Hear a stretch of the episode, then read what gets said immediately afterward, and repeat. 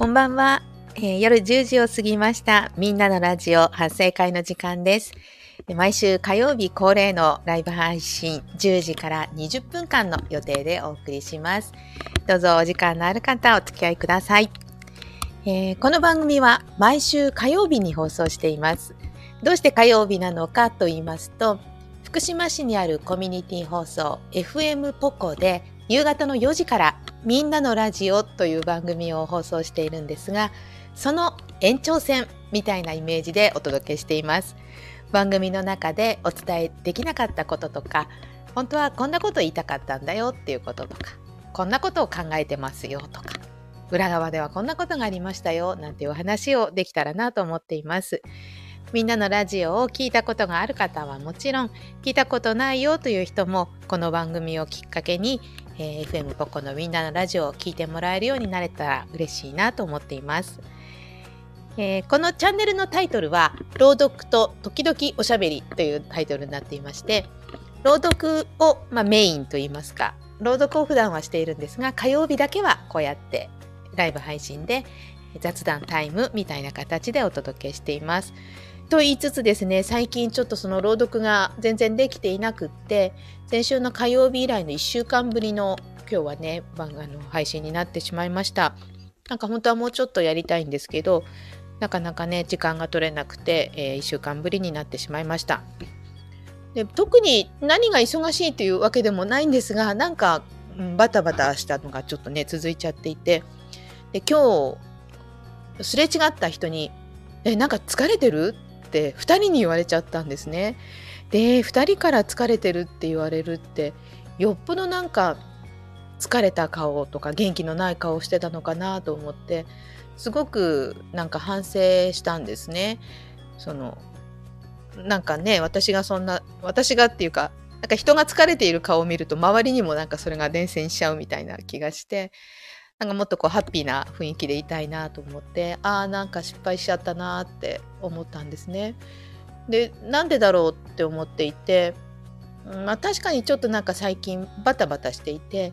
なんかこう一つ片付いたと思うとまた次々何かこうやらなくちゃいけないことが襲いかかってくるっていうんですかね次々にやってくる状況になる時ってないですか？こう誰かがどこかで交通整理をしているかのように一つ片付くとはい次のなんか、まあ、難題と言いますか次の出来事っていうか次の問題というかが次々やってくる。であ片付いたと思うとまた次が来るっていう感じでなんかこう何にもない時期ってどうしてこんなにないんだろうと思っていてあのお金出費もなんかそういうところありませんか？今月はこれがあったから仕方がない。今月はこれがあったから仕方がないで次々次々にやってくる。でこれってどうしてなんだろうって今日考えていて一個のことが片付くから次のことが見えてそう感じているだけで実はこうドサーって一気にやってきているのかそれとも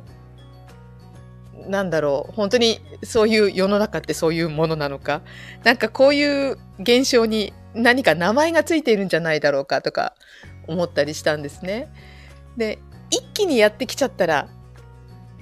もう手が回らなくなって大変じゃないですか。でもそうはならないんですよね。もう本当に手に負えない間に合わないみたいなことにはならなくてなんかギリギリなんとかなる範囲で次から次へとこうやることがあるっていうんですかね。でそれって何ですかね。名前あるんですかね。この現象。社会社会学？え心理的なものですか？ちょっとわからないんですけど。なんか名前があったら知りたいなと思って。どうやって調べていいかもわからなくて。あのわからないまま10時になってしまったんですけれど。もしですねこれを聞いている方でその現象あるあるっていうのがあったらですね教えてもらいたいななんて思いました。あのコメントなんかもね、できますので、ぜひ今日はね、コメントがちょっとない放送の回な回ですね。もしあの何かね、コメントできるよっていう人がいたら、ぜひ参加してみてくださいね。えせっかくのライブ配信なので、こうやり取りをしながら毎週お届けしています。そう、現象、名前ないのかな？どうなんですかね？こう、なんだろう、ずっと振り返ってみるとそうで、なんですかね何にもない時期ってなかなかやってこないですよね。でも何もなければそれはそれでちょっとつまらないし退屈な気もするしかといって一気に来ちゃっても大変なのでまあやることがあるっていうのはいいことなのかなって思ったりもしていますただこう人からねなんか疲れてるって聞かれてしまうのはちょっと私としてはあんまりうん、良くないと思っているのでちょっとそこはねなんとか気持ちをね切り替えたいななんて思っています。さあ今日は、えー、緊張についてをテーマにしようと思っています。あのタイトルにも緊張しない方法と載せたんですけれどというのは、えー、火曜日の第4と第5最終週に近いところはですね地元の大学生に10分間のコーナーを担当してもらってるんですね。で今日は最終週だったので地元の大学生が3人スタジオに来て生放送で10分間のコーナーを担当してくれました。でなんかねすごく緊張するって言いながら来たんですね。でも多分言うほど緊張は実はしてなくて緊張するっていうことによってちょっとこう紛らわせてるっていうんですかねそんな感じもあるのかなと思いながら聞いてたんですがでもまあやっぱり緊張はするんですよね多分。でこの仕事をしているとこうやって人前で話す仕事をしていると緊張しないんですか？ってよく聞かれるんですね。で結論から言うと緊張は多分するんです。全く緊張しないっていうことはなくってでもその緊張はなんか声が震えちゃったりとか頭が真っ白になっちゃって何を言っていいかわからなくなってしまったりとか混乱したりとかそういう緊張ではなくていい意味の緊張感みたいなものだと思うんですね。で最初からそうだったわけではなくてやっぱり最初はものすごく緊張してガチガチになって声が上ずっちゃったりとかしてたと思うんですね。でどうしてそうなったのかっていうお話を今日したいなと思いました。でよく場数を踏むとか慣れが必要だとかって言うと思うんですけれどただ数をこなしていても多分それは慣れていかなくてあの考え方のこう転換みたいなのができるとすごく心地よい緊張に変わっていくんですね。でそれってどういうことなのかっていうと,、うんとまあ、そのラジオを担当してくれてるね学生たちにも話してることなんですけど緊張する理由って多分2つだと思うんですね。一つはもうあ準備不足全く準備していないで何かをしようとするとそれはやっぱり心配なので変な緊張をしちゃうと思うんですね。だからやっぱりある程度の、まあ、準備というか心構えみたいなのが必要でそれが一つでそっちはまあやればいいことなので大した問題ではなくてもう一つが自分をこう自分以上に見せようとするっていうのかなうまくやろうとする失敗しないようにしよう上手にやろうって思うと絶対に緊張しちゃうんですよ。それは自分以上のことをしようとするから。でそれを考えなくなると変な緊張をしなくなると思うんですね。でそう言ってもやっぱり人前に出て笑われるの嫌だし失敗したくないしどうしたってそういう思いって生まれてきちゃうと思うんですけどそう思わない方法があって見られてるところで喋るとか例えばこういったスタンド FM とかラジオだったら聞かれているではなくて何て言ったらいいのかな。自分が喋ってるんですよね。聞かれてる人の前で喋ってるんじゃなくて自分が喋ってるそれを聞いてもらっているって思うとこう受け身からなんか自分が行動する方になれるんですよ。でラジオの場合ちょっとまた違うのかもしれないんですけど人前にこう出る時ってみんなの視線がバーってきて見られて緊張するとか言うんですけど逆にポンって出た時に例えば100人とか1,000人入るところに数人しかいなくて全然みんな舞台に目線向けてくれてなかったらそれはそれで絶対やりにくいと思うんですよ。みんなが見てくれてる。でそれを自分が見てる。って思うようになると心地よい緊張に変わるんです。ちょっとうまく伝えられない。うまく伝えられてないかな。見られてるんじゃなくて見てるんですよね。でよく人だって思うから緊張しちゃうからなんかじゃがいもだと思うといいとかかぼちゃだと思うといいって言うけどでも人はやっぱりかぼちゃとかじゃがいもには見えないしかぼちゃとかじゃがいもの前で喋る方が逆に喋りにくいと思うんですよね。人だから話しやすい。で普段友達と話しする時とか家族と話しする時は当然緊張しないわけで目を見て、ね、目線があってうんうんってうなずいてきながらお互い話すと思うんですね。それと同じ感じで自分が前に出た時に見られてるんじゃなくて見てくれていて自分がそれを見てる。だから逆に目を合わせていく。自分のことを見てくれて目を合わせてうなずいてくれる人は味方なんだよって学生にも今日話していて。でそうやってうなずいてくれるのに合わせて話をすると自分の変な緊張ってなくなって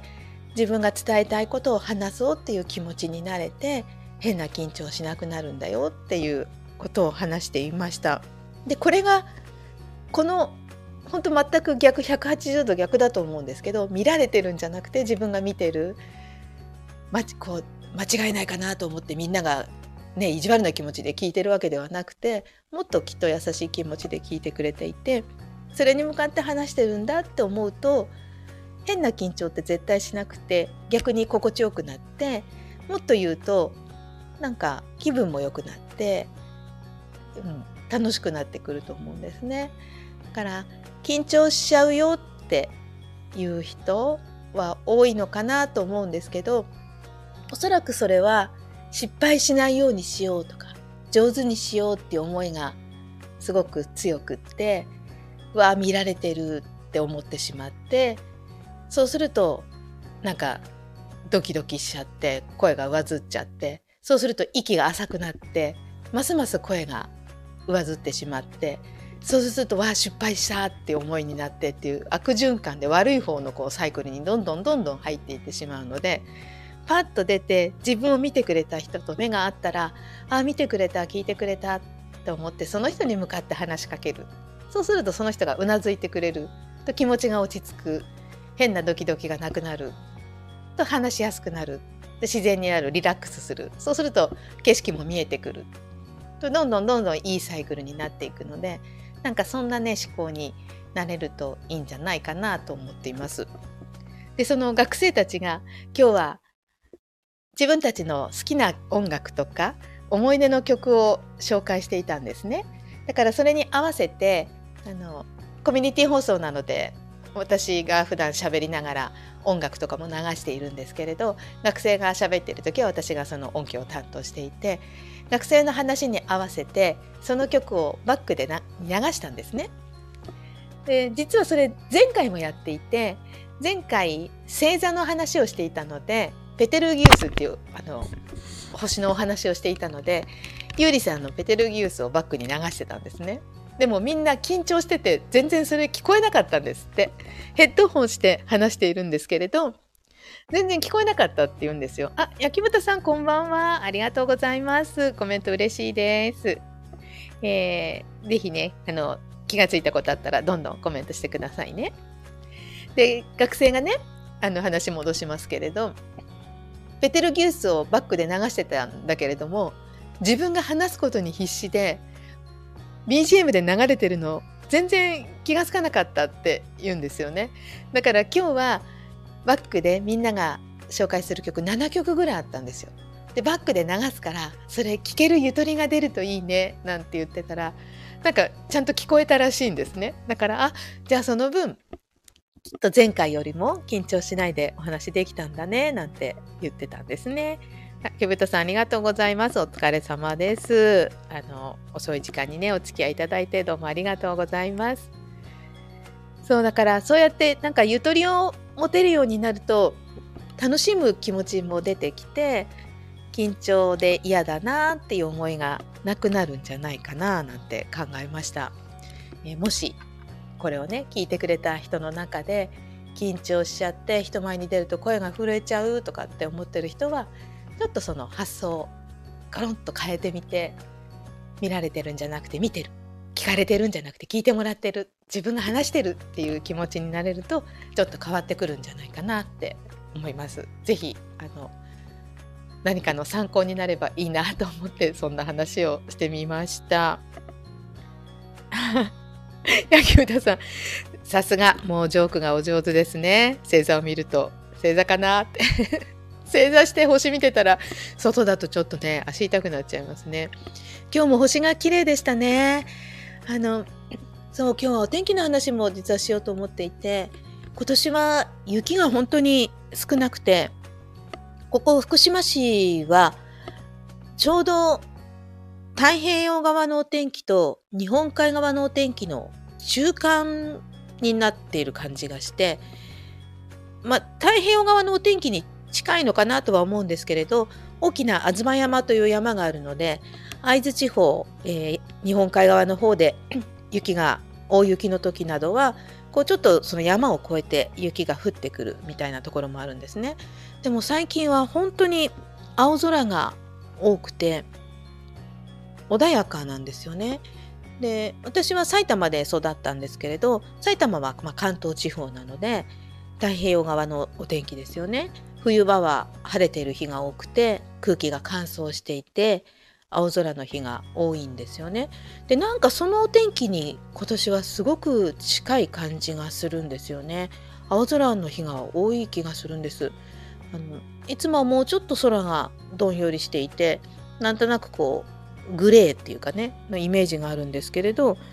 少し青空が、うん、多いなと思うんですね。焼豚さん寒いですよね。確かにね。雪がないのになぜか寒い。これは多分放射冷却ですかね。晴れてるから朝方すごく気温が冷えるんですよね。今朝もね氷点下2度6分だったかな。で明日も氷点下3度ぐらいになるということなので日中はね10度ぐらいまであるんですけれどやっぱり朝晩は寒いですよね。だから朝早く家出る方とかはねきっとすごく寒いのかなと思うんですよね。焼豚さんも朝は早いですか？明日の朝もね氷点下3度ぐらいになるみたいですよ。私は朝がそんなに早くなくて家出るのが、まあ、10時とかそれくらいなのでもうね日がすっかり昇っているのでそんなに寒くはねないんですけれどね。ただやっぱり今年楽ですよね。雪かきをしなくていいっていうのも楽だしただどうなんでしょうね。植物とか果物とか野菜とかにとってはやっぱりちょっと